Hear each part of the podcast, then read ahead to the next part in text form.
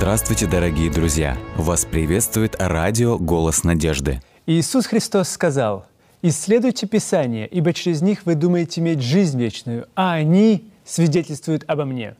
Итак, мы вместе с вами продолжаем изучать книгу Иисуса Навина «Познавая непостижимое», «Познавая непостижимого Бога» в, э, в книге Священного Писания. Артур Артурович, это увлекательное путешествие, наше увлекательное путешествие в книге Священного Писания продолжается. И мы увидели так, как народ, в, в, мы видим, что израильский народ вместе с Иисусом Навином, они уже вошли в обещанную землю. Но что же происходит дальше, тогда, когда они входят в эту обещанную землю? Да, мы э, говорили с вами э, на предыдущих наших программах о том, э, почему и справедливо ли было э, взять землю от одних угу. и отдать их, э, эту землю отдать другим.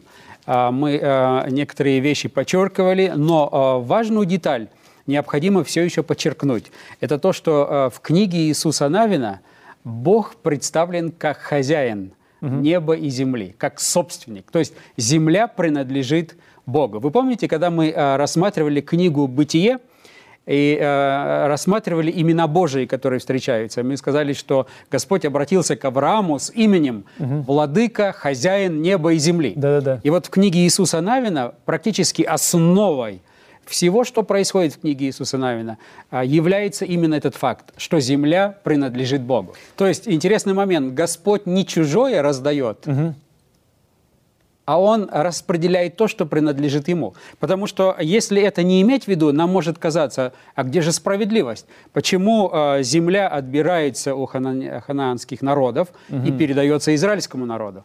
Но если мы всегда будем иметь в виду вот этот основополагающий факт, земля принадлежит Богу. Бог свою собственность передает, распределяет он дал ее, мы можем сказать, в аренду ханаанским народам. И мы в прошлые разы говорили о том, что на протяжении практически сотен лет он давал им возможность правильно использовать, соблюдать условия аренды, так сказать. Но они нарушали постоянно, они не выполняли условия и так далее. И тогда Господь для сохранения своего э, э, истинного знания о себе о хозяине этой земли, он вынужден передать эту землю тем, кто пожелает представлять его в правильном свете. Вы знаете, это очень интересно, потому что очень часто мы думаем так, что мы, мы заботимся, это наша земля, все, что на земле, это наше. И мы говорим, ну, Бог, ты, твоя, твоя обязанность это думать о духовных, э, о, о духовных каких-то э, понятиях или духовном каком-то нашем духовном состоянии. А мы говорим, что все принадлежит нам на этой земле. Но здесь мы видим, что Бог говорит совершенно другое. Мы видим совершенно другую картину. Богу все принадлежит, и Он уже распределяет. Он Очень хозяин. Интересно. Ему все принадлежит. И также э, в нашей жизни, что касается нашего здоровья, угу. что касается нашего благополучия, материальных благ – это все принадлежит Господу. Вот почему, например, э, вопрос десятины, который уже в книге «Бытие» представлен, он является именно подтверждением того, что все принадлежит Богу. Угу. Поэтому и в книге Иисуса Навина это основополагающий принцип. Земля, Бог хозяин земли, угу. и Он ее раздает тому, кому считает необходимым. Поэтому Очень в данном случае существует справедливость.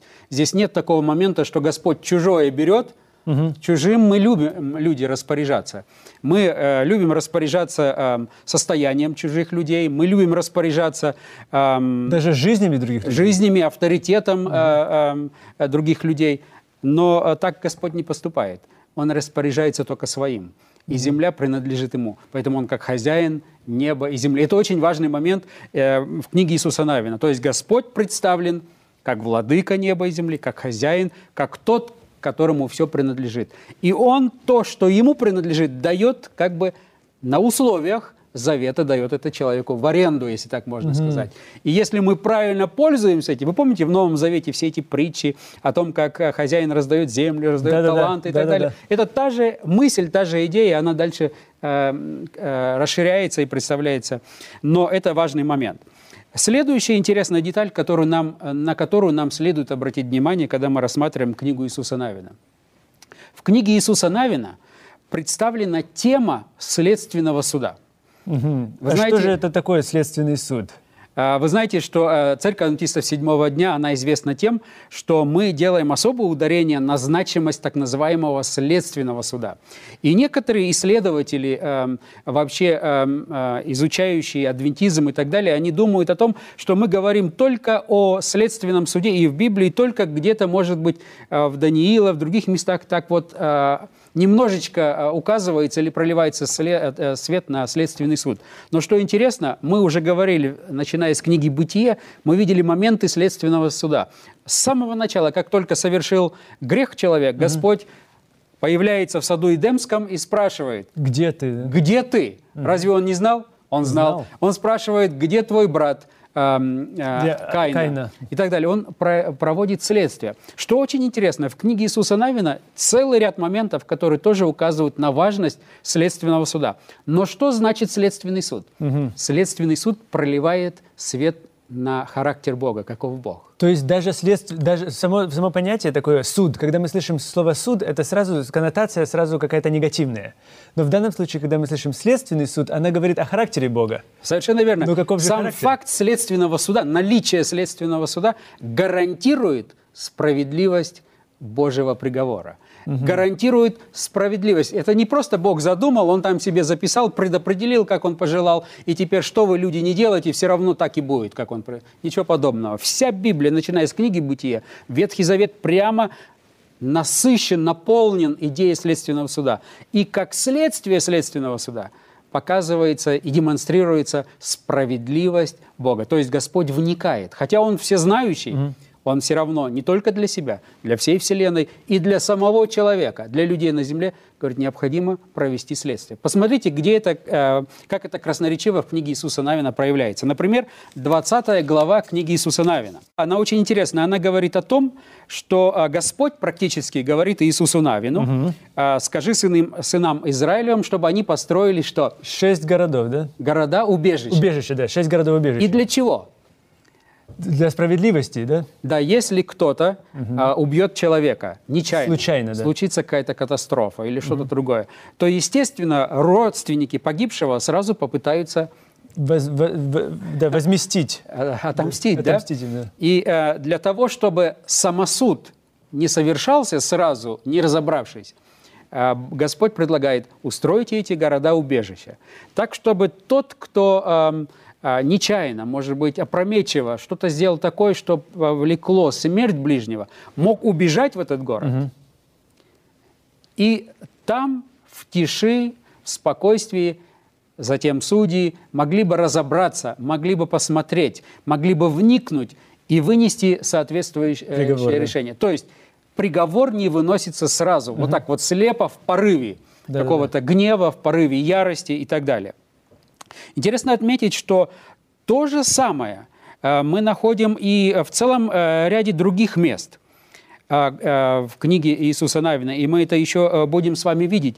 Но самый важный момент, как мы уже говорили, а, который мы можем и э, принять или применить в своей жизни, не принимать поспешных решений. Это такой практический урок. Да, Бог не принимает поспешных решений. А люди, мы зачастую как раз принимаем поспешные решения. Это связано и даже с семейными отношениями, это касается и наших э, церковных отношений, это касается и в, в в рабочей обстановке э, наши решения. Мы очень поспешны и очень быстры на решения всяческих, на гнев даже. Совершенно верно. Интересно получается, вот, например, э, э, в семьях вы затронули, э, затронули семейную тематику. Она достаточно актуальна. Э, Очень часто бывает так, что кто-то наговорит на супруга, на супругу, и тогда супруг или супруга, кто на- наслышались, они даже больше не хотят говорить с супругом, и даже не хотят разбираться, не хотят даже слушать. Как ты мог? Да? А на самом деле э, книга Иисуса Навина и сам Господь своим характером говорит, не спешите, не делайте поспешных выводов. Необходимо следствие, необходим следственный суд. Или иногда бывает, наговорят на кого-то что-то, и люди принимают это как э, за чистую монету. Но это не путь Божий. Господь говорит, а вы разобрались? Вы провели э, следствие, вы, может быть, дьяволу поверили, это его путь. Угу. А, поэтому здесь очень э, важный момент. И э, сам факт того, что это здесь нам четко показывается, и эти города-убежища в израильском народе, они были своего рода памятниками, потому что у всех окружающих народов существовало такое возмездие мести. М- То молниеносная месть, да? Ты убил моего ребенка. Я убью твоего ребенка, или тебя убью твоего или ребенка. Или всех твоих детей. Да, да, да. То есть месть следовала да. незамедлительно. Угу. А в израильском народе, и это все другие окружающие народы знали, у них Бог другой.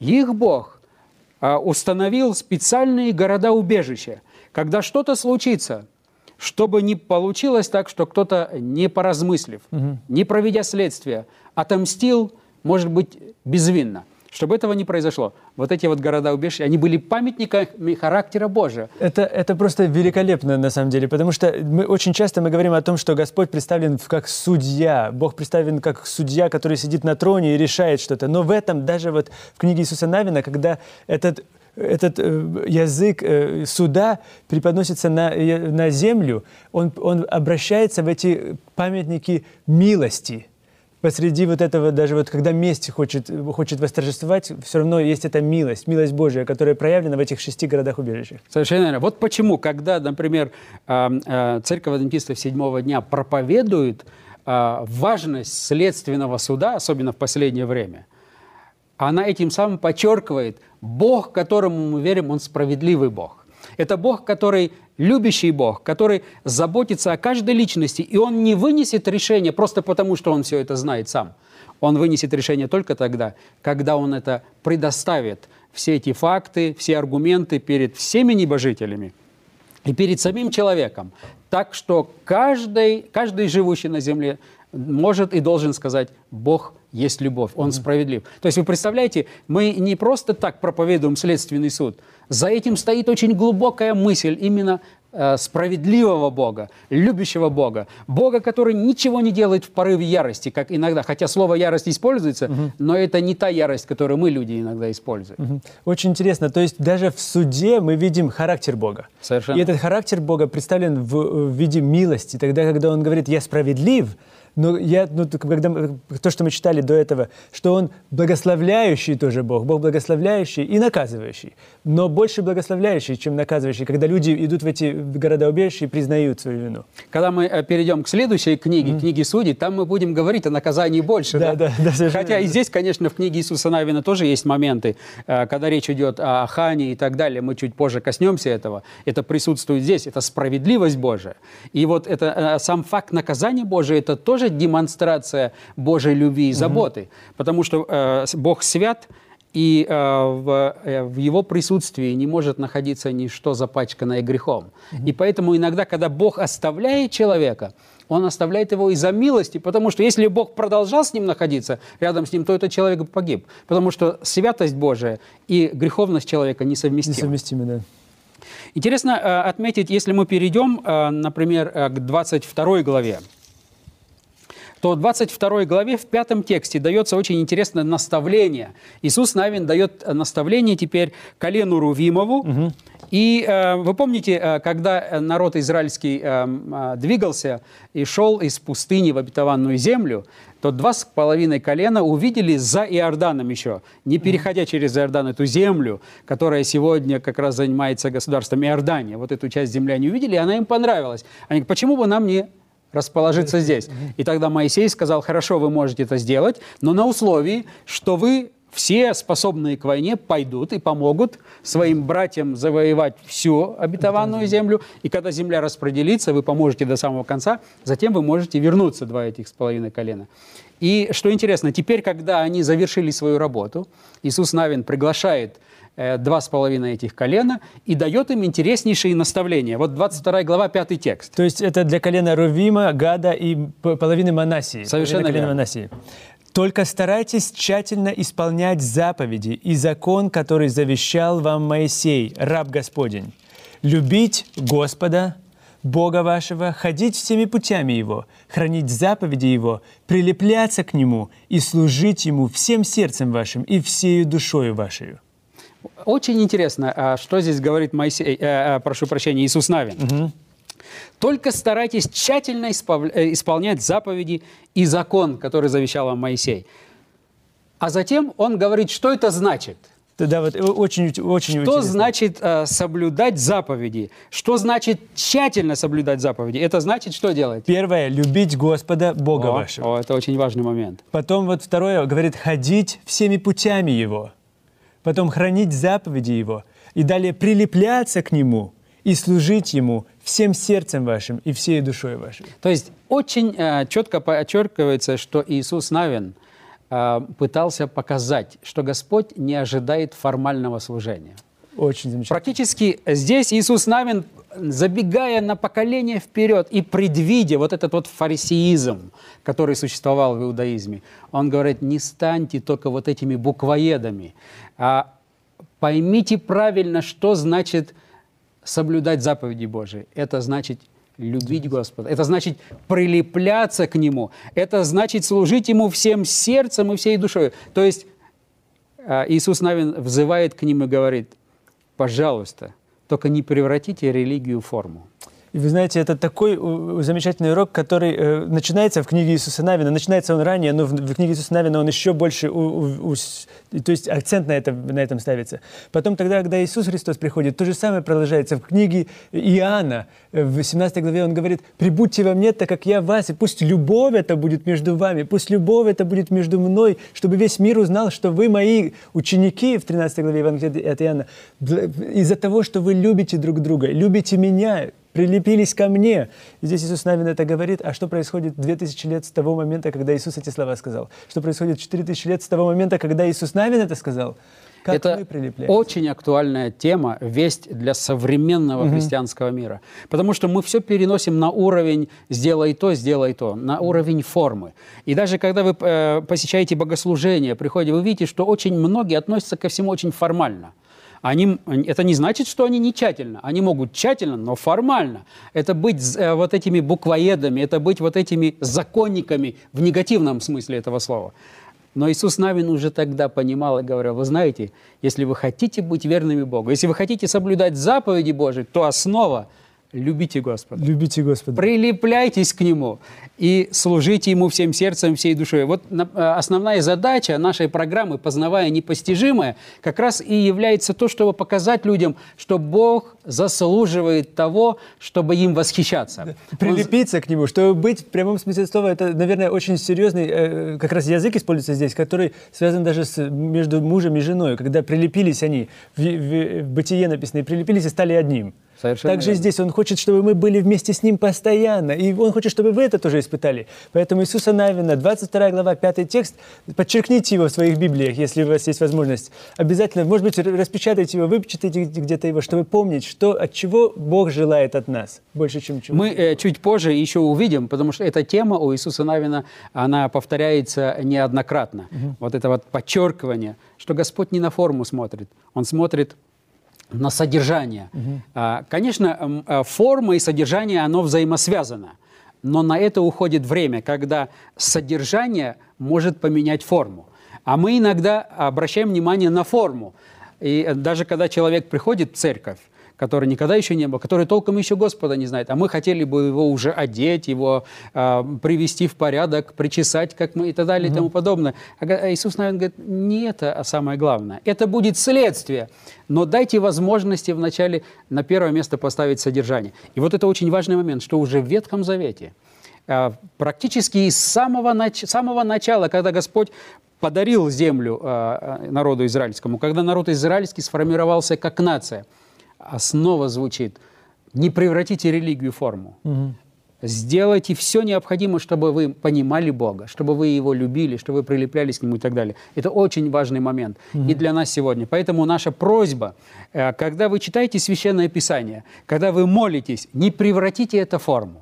Угу. А, а если не получается это делать из любви, то самый лучший э, способ или совет – это преклонить гос, колени и сказать, «Господи, я хотел бы Тебя любить, но не люблю». А, я просто знаю, а, разумом понимаю на основании Священного Писания, что ты хорош, что ты заботен, но не могу это а, осознать подари мне любовь. То есть нужно быть открытым с Господом, молиться об этом, просить Его и работать над тем, чтобы полюбить Господа, чтобы прилепляться к Нему. Это очень важный момент.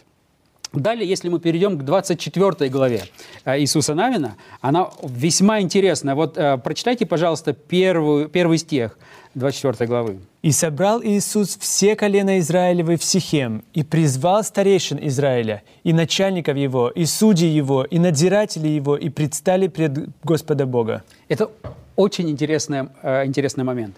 Во-первых, Иисус Навин завершает свое служение. Угу. Иисус Навин понимает, что он практически миссию свою исполнил. И теперь он делает то же самое, что когда-то сделал Моисей.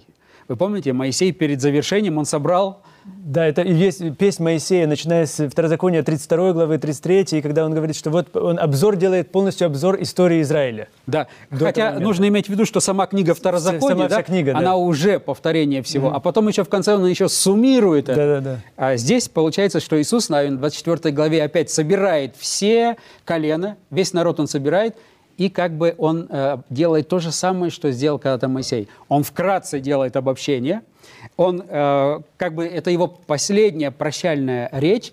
Но самый интересный момент, это происходит после того, когда земля уже распределена. Угу. Ее разделили, каждый получил свою часть. И происходит, и собирает он весь этот народ где? В Сихеме. О, вот это весьма удивительная вещь. Дело в том, что если вы откроете книгу «Бытие», угу. 12 главу, и прочитайте 6 и 7 текст, вы помните, там э, практически Господь обращается к Аврааму. Бытие, 12 глава, 6 и 7 тексты. Да. «И прошел Авраам по земле сей до места Сихема, до Дубравы море, море. В этой земле тогда жили хананеи. И явился Господь Аврааму и сказал, «Потомству твоему отдам я землю сию».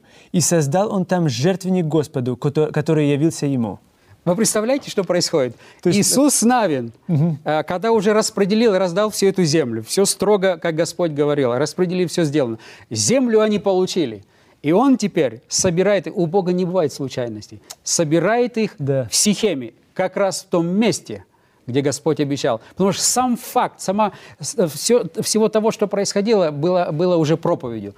То есть, э, другими словами, он хотел сказать, вот Господь обещал сотни-сотни лет тому назад – и казалось, что это нелогично, что это никогда не исполнится. Казалось, что это вообще э, иллюзия какая-то. Можно ли такому Богу вообще верить, когда Он призывает семью и говорит, вот это все тебе дам. Угу. А теперь Иисус Навин говорит, вот теперь вы все получились. Это просто... Обетование исполнилось. Это просто особенно, я представляю, насколько это было актуально, если люди какие-то помнили, если э, устной традиции передавалось это слово, и когда они находились даже в плену в Египте, и когда кто-то говорил об истории Авраама, о том, где он в Сихеме слышал какую-то историю, они находятся в рабстве, это вообще невозможно было бы понять, невозможно было бы даже принять. А здесь мы видим это символичное, символичное сбор этих людей, когда они на том же месте это происходит, исторический момент. Все детали имеют значение. Абсолютно. У Бога нет э, э, малозначительных фактов, для Него все очень важно. И Он э, всем, что Он делает, Он проповедует. И Он э, даже вот самим фактом, что Он собрал их в Сихеме, Он подчеркивает очень важную э, мысль. Не останется неисполненным ни одно обетование Божие. Угу. Как бы оно выглядело нереальным, но если Бог сказал, то Он это и сделает. Если Господь пообещал – можете быть уверены, Господь это выполнит. И вот сам факт, вы можете себе представить торжественность этого mm-hmm. момента. И это практически кульминация всей жизни Иисуса Навина. И он, наверное, продумывал, он думал, где мне собрать, что мне сделать, как мне завершить свою жизнь. Потому что его вся жизнь была служением Господу. Mm-hmm. И он решил, исследуя Священное Писание, анализируя все обетования Божьи, советуясь с Богом, собирает их в Сихеме. Говорит, да. вот здесь Господь обещал, Здесь Авраам построил жертвенник, здесь Авраам поверил, а вот теперь Господь исполнил. Да. Это очень э, важный, э, важный момент. А далее, когда мы посмотрим э, на э, саму проповедь, которую Моисей теперь, э, прошу прощения, Иисус Навин, у меня постоянно, да, да. потому что они настолько взаимосвязаны, Моисей и Иисус Навин. Иисус э, Навин собирает народ, и он теперь делает вкратце обзор – и интересно отметить, э, посмотрите третий текст, чего он начинает, с кого он начинает обзор.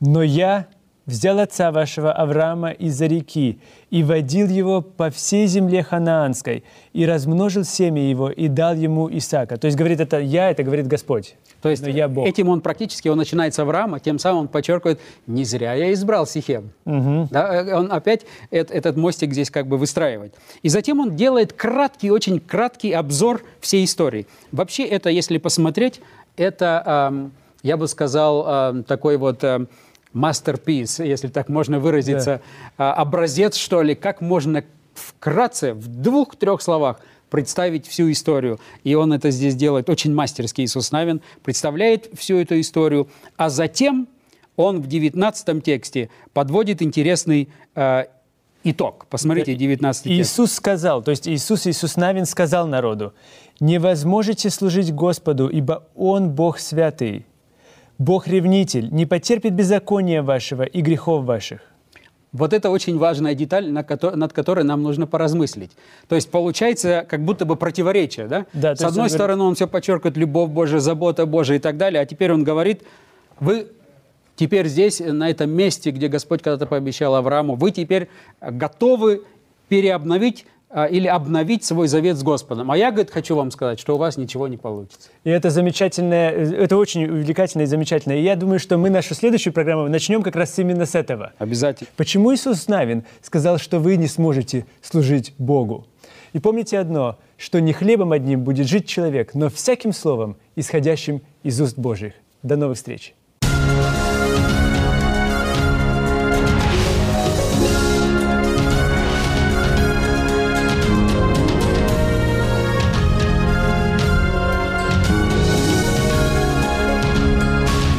Дорогие друзья, вы можете оставить свои сообщения через WhatsApp и Viber по номеру плюс 7 915 688 7601 или позвонить нам на бесплатную линию, которая работает на территории Российской Федерации. Номер 8 800 100 ровно 1844. 8 800 100 ровно 1844.